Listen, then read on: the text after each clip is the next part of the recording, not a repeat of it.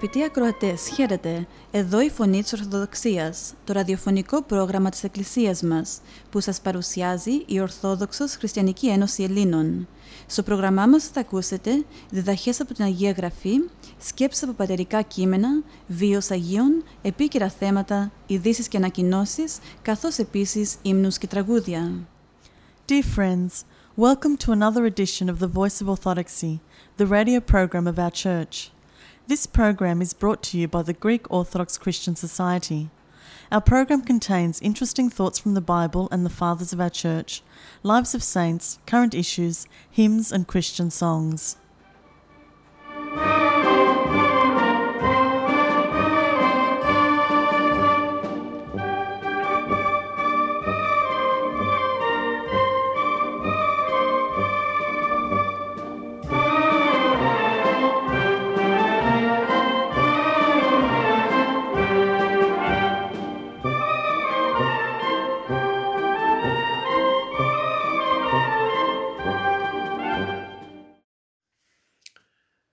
Καθώς βρισκόμαστε στα πρόθυρα της Μεγάλης Τεσσαρακοστής, η Εκκλησία μας προετοιμάζει με αγιογραφικά αναγνώσματα πλούσια σε πνευματικά μηνύματα για να μπούμε στην Αγία αυτή περίοδο. Στην Ευαγγελική Περικοπή της Κυριακής της Τυρινής παρμένει από την επί του όρους ομιλία του Κυρίου τρία πράγματα επισημένονται. Πρώτον, η αξία της συγχωρητικότητος. Δεύτερον, το πνεύμα της αληθινής νηστείας και τρίτον, ο κίνδυνος του θησαυρισμού. Στο χρόνο που έχουμε στη διάθεσή μας θα πούμε μόνο λίγα επιγραμματικά για το πρώτο και το δεύτερο θέμα και θα μιλήσουμε εκτενέστερα για το τρίτο, τον κίνδυνο του θησαυρισμού. Καταρχάς, το ωραιότερο δώρο στο Θεό είναι η συγχωρητικότητα είναι το απαραίτητο εισιτήριο για τον ουρανό. Χωρίς αυτή δεν κάνουμε ούτε βήμα. Όποιος συγχωρεί νιώθει αλαφρωμένος, ήσυχος, ευτυχισμένος. Για την νηστεία να τονίσουμε πως είναι πνευματική άσκηση. Γι' αυτό και δεν πρέπει να φαίνεται. Η νηστεία για τα μάτια του κόσμου απορρίπτεται από το Θεό. Το πιο σπουδαίο, η αληθινή νηστεία δείχνει την επιβολή του πνεύματος έναντι της σάρκας και του υλικού φρονήματος. Στη συνέχεια αξίζει να δούμε με μεγαλύτερη λεπτομέρεια, ιδιαίτερα για τους καιρούς μας, το τρίτο θέμα, αυτό του θησαυρισμού. Σε απλή μετάφραση τα λόγια του Χριστού έχουν ως εξής. Να μην μαζεύετε για τον εαυτό σας θησαυρούς στη γη, όπου ο σκόρος και η σκουριά τους καταστρέφει και όπου οι κλέφτες σκάβουν τους τείχους και τους κλέβουν. Αλλά να μαζεύετε για τον εαυτό σας θησαυρούς στον ουρανό, όπου ούτε σκόρος ούτε σκουριά τους καταστρέφουν και όπου κλέφτες ούτε σκάβουν τους τείχους ούτε τους κλέβουν. Γιατί όπου είναι ο θησαυρός σας, εκεί θα είναι και η καρδιά σας. Μετά όσα ο Κύριος μας λέγει, δεν καταδικάζει τη σωστή χρήση των αγαθών. Φανερώνει τον κίνδυνο που αντιμετωπίζει ο άνθρωπος όταν προσπαθεί να αντικαταστήσει το Θεό με τα χρήματα και γενικότερα με τα υλικά αγαθά. Πιο συγκεκριμένα, ο κίνδυνος είναι όταν η άψυχη ύλη από μέσο που είναι προορισμένο να βοηθά τον άνθρωπο για να ζήσει σωστά σε αυτόν τον κόσμο, αυτή η ύλη γίνει σκοπός και αντικείμενο λατρείας. Να εξηγήσουμε εδώ πως οι ανάγκες του ανθρώπου πρέπει να υπηρετηθούν. Τα οικονομικά προβλήματα και θέματα των ανθρώπων πρέπει να τακτοποιηθούν. Ποτέ όμως σε βάρος της ψυχής. Γιατί το μέγιστο θέμα του αληθινού ανθρώπου είναι η σωτηρία της ψυχής του.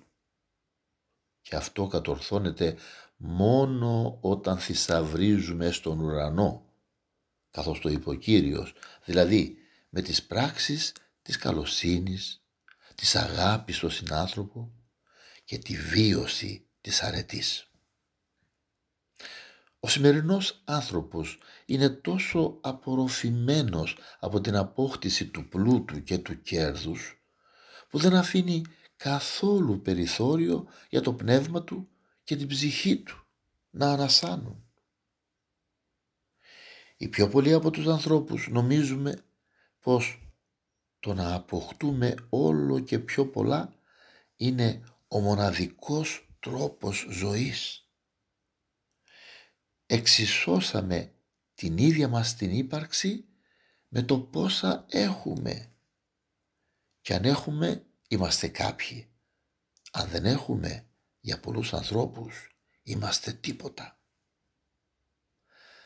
Παραδοθήκαμε στο θησαυρισμό και αυτός μας οδήγησε στην αδικία. Η αδικία έφερε το φθόνο και την εχθρότητα με τελική συνέπεια τη βαρβαρότητα και τη σκληροκαρδία. Όταν δεν φέγγει σε μια κοινωνία το φως του πνεύματος, ο πολιτισμός της είναι πλαστός.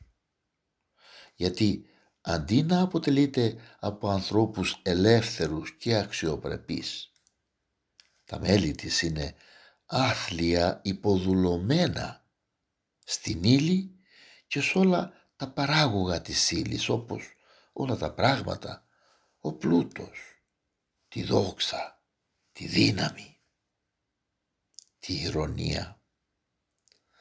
Αυτά που καυχόμαστε πως τα κατέχουμε και τα εξουσιάζουμε, τα πράγματά μας, γινήκανε σαν αλυσίδες που μας δένουν χειροπόδαρα και εμποδίζουν την ελευθερία μας. Πάνω απ' όλα μας κρύβουν το δρόμο που οδηγεί στον ουρανό. Ξεχάσαμε και τη στοιχειώδη αλήθεια ότι όλα θρηματίζονται όταν τα αγγίξει το δάχτυλο του θανάτου. Το μόνο που απομένει δεν είναι παρά η ψυχή μέσα στη σύγχρονη υπερκαταναλωτική εποχή μας. Τα λόγια του Κυρίου που προαναφέραμε στο Ευαγγέλιο σαν διαγερτικές ενέσεις μας αφυπνίζουν από τον ύπνο της συλλόφρονης ζωής μας που συνδαυλίζει την πνευματική ραθυμία μας, την πνευματική τεμπελιά μας. Μας φωνάζει λοιπόν ο ίδιος ο, ίδιος ο Χριστός καθώς μπαίνουμε στην Αγία και Μεγάλη Τεσσαρακοστή. Μας φωνάζει ο Χριστός. «Χριστιανοί, ελευθερωθείτε, υπάρξετε, ζήσετε πραγματικά». Με τέτοια θεόσταλτα μηνύματα αγαπητοί αδελφοί και αδελφέ καλούμεθα σε αγώνα πνευματικό. Και μπορεί οι ψυχές των ανθρώπων σήμερα να είναι παγωμένες και οι συνειδήσεις των ανθρώπων να κοιμούνται. Όμως ο λόγος του Θεού είναι ακέραιος και απερίφραστος.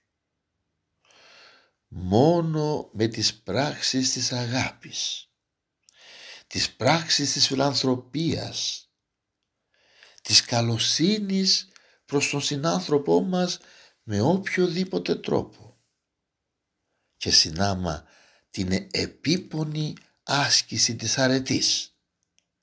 Θα μπορούμε να είμαστε βέβαιοι για το πραγματικό κέρδος. Αυτό μας το εγγυάται ο ίδιος ο Θεός.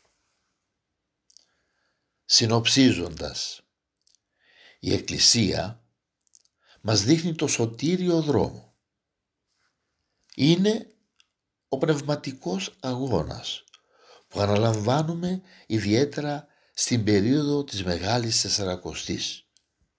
Η Εκκλησία μας την ημέρα της Θηρινής μας το ονομάζει το στάδιο των αρετών που τώρα ανοίγει μπροστά μας και όλοι εμείς που θέλουμε να αγωνιστούμε, να αθλήσουμε καλούμεθα να μπούμε μέσα.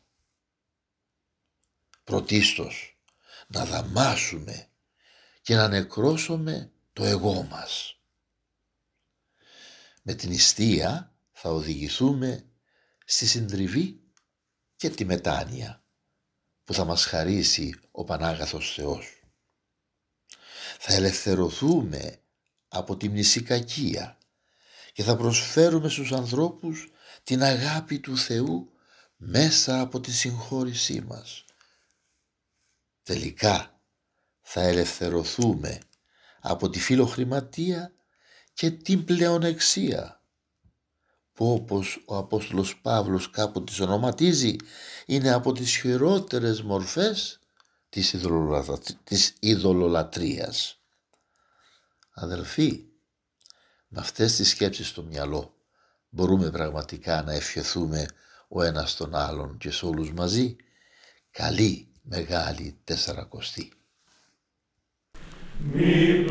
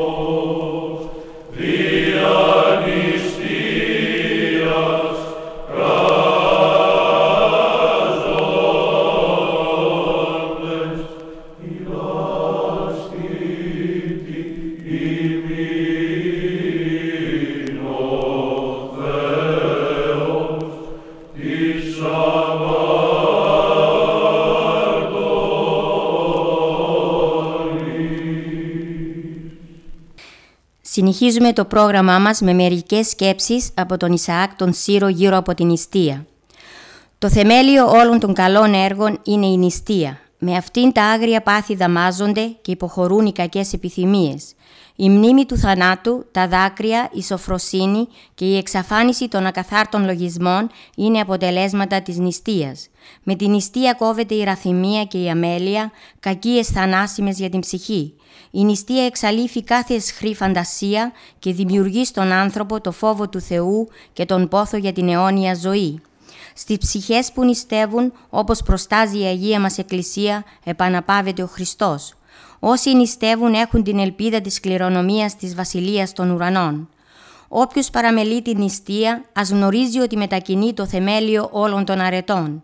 Γιατί αυτή είναι η αρχή κάθε εργασίας για την ψυχή και ο δρόμος που οδηγεί στον Χριστό. Για να φυλάξει κανείς όμως την νηστεία χρειάζεται υπομονή, γιατί πρέπει να θυσιάσει μερικά φαγητά που εφραίνουν το σώμα και το ικανοποιούν. Το πολύ και ευχάριστο φαγητό ανοίγει στην ψυχή τον δρόμο προς τους αρκικούς λογισμούς και συμβαίνει πολλές φορές να ξυπνάνε μέσα μας πάθη ύστερα από πολλά χρόνια μόνο και μόνο από τη λεμαργία. Έτσι σιγά σιγά, χωρίς να το πάρει κανείς είδηση, αισθάνεται πνευματική ψυχρότητα και εξατμίζεται ο θείος ζήλος για την νηστεία. Χαλαρώνεται κάθε προσπάθεια του ανθρώπου για την αρετή και αρχίζει ο ύπνος της ψυχής, που είναι αρχή του πνευματικού θανάτου. Η ψυχή γεμίζει από σκοτάδι, ταραχή και χαυνότητα και τέλος έρχεται η ακιδεία που είναι η έλλειψη φροντίδας για κάθε πνευματική προσπάθεια.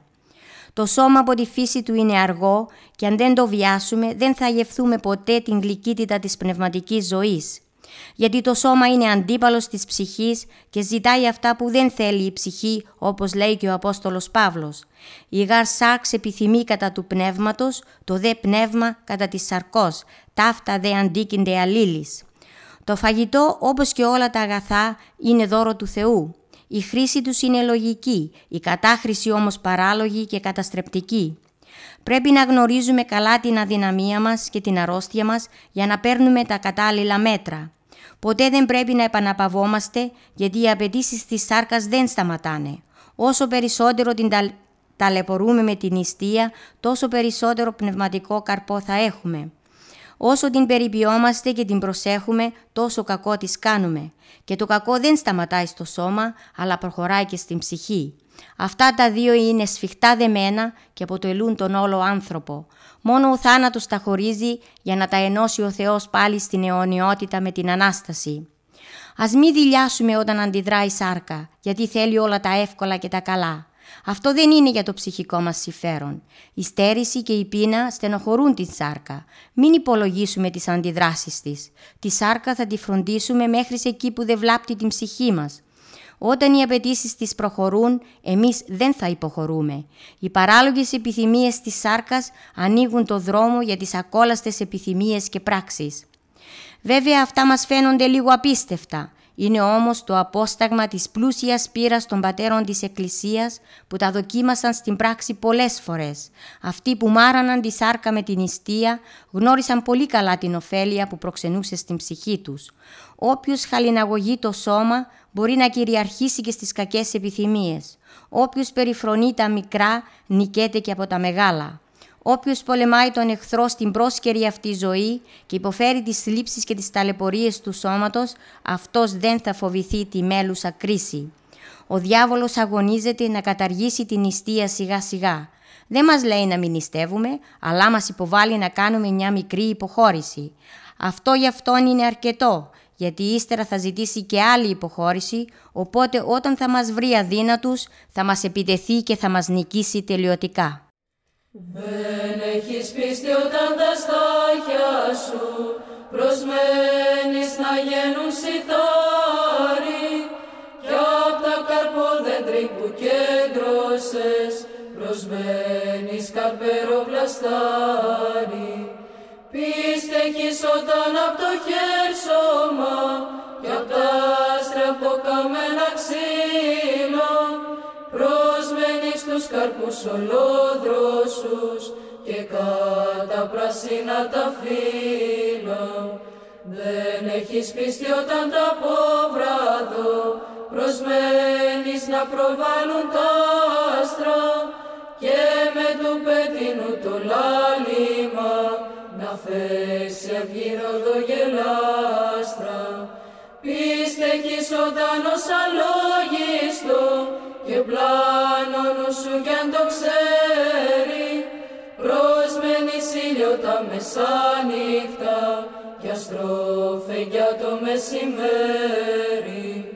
Δεν έχεις πίστη όταν πιστεύοντας πρώτα στην κρίση και τη γνώση δεν έχεις πίστη όταν την πίστη σου στο λογικό έχεις θεμελιώσει.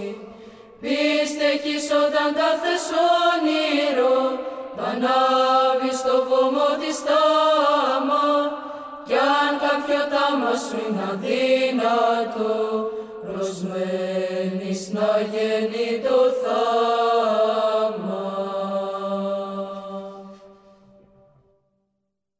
Ο Άγιος Ιωάννης του Σιναήτου μας διηγείται την ακόλουθη ιστορία.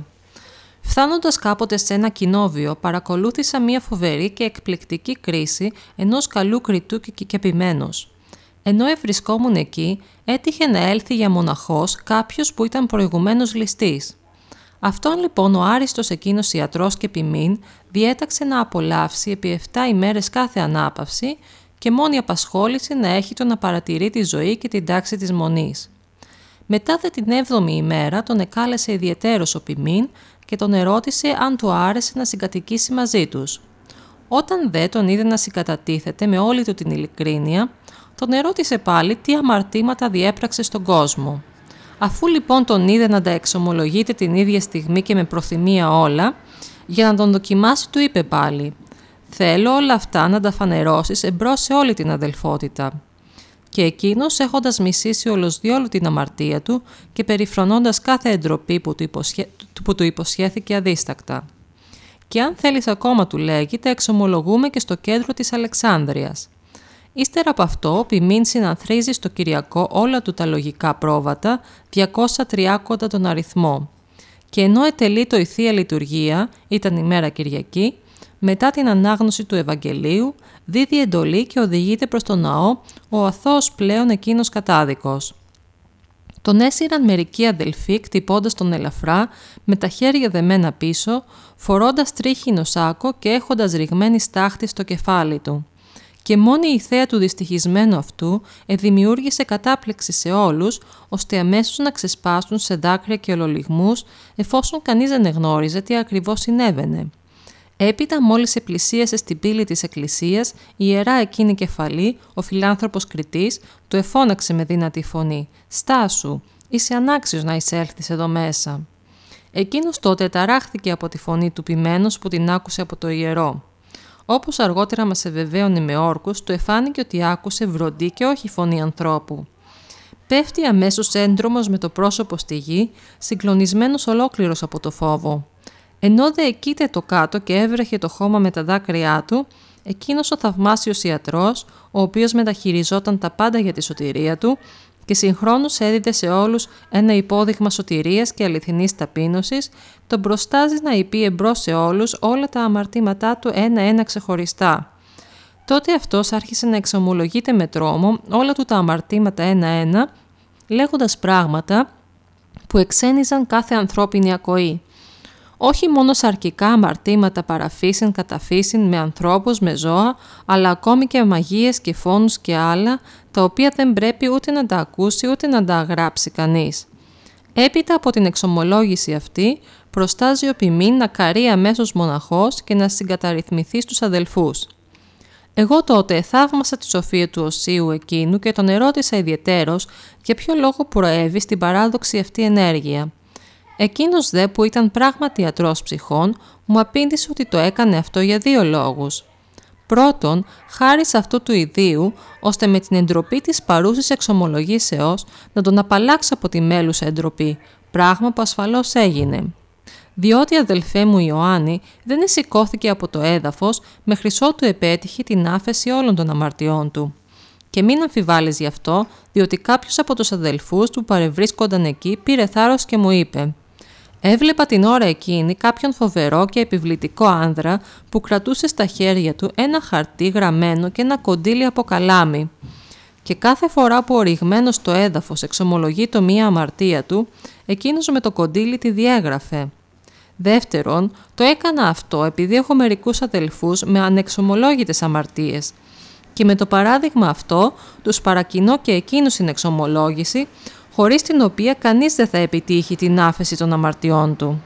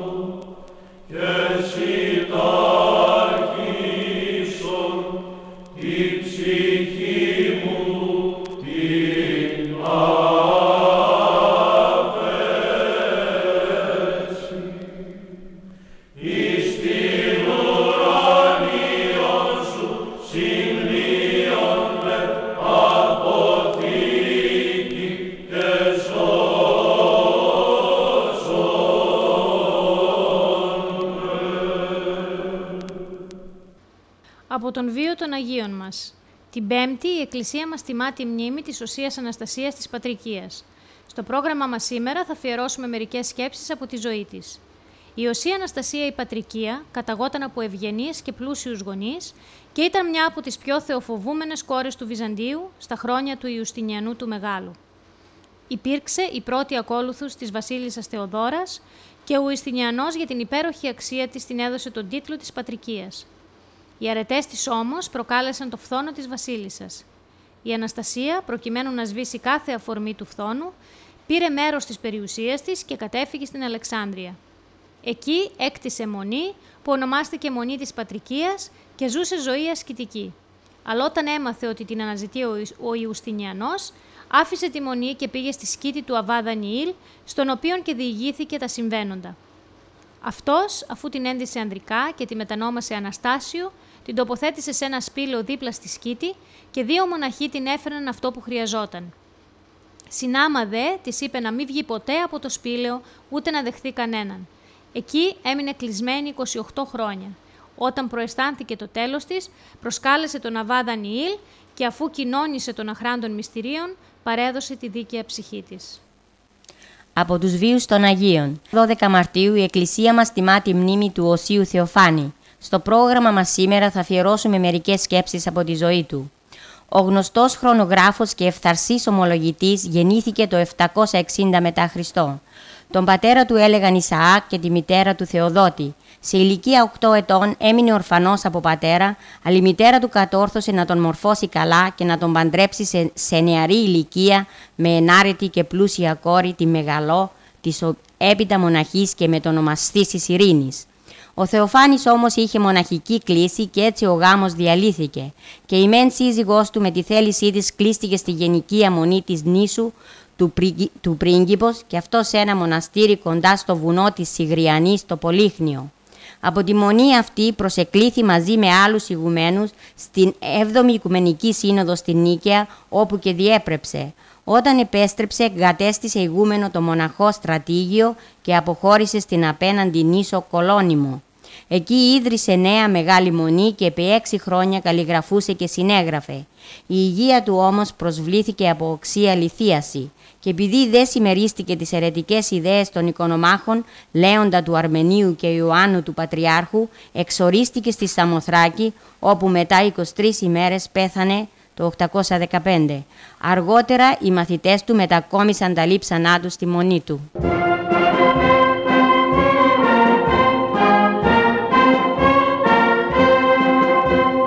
Και εδώ τελειώνει άλλο ένα πρόγραμμά μας. Θα είμαστε πάλι μαζί σας την επόμενη εβδομάδα. Αγαπητοί μας ακροατές, ο Θεός μαζί σας. Χαίρετε. And here we end another of our programs. We will be with you again next week. May the Lord be with you always.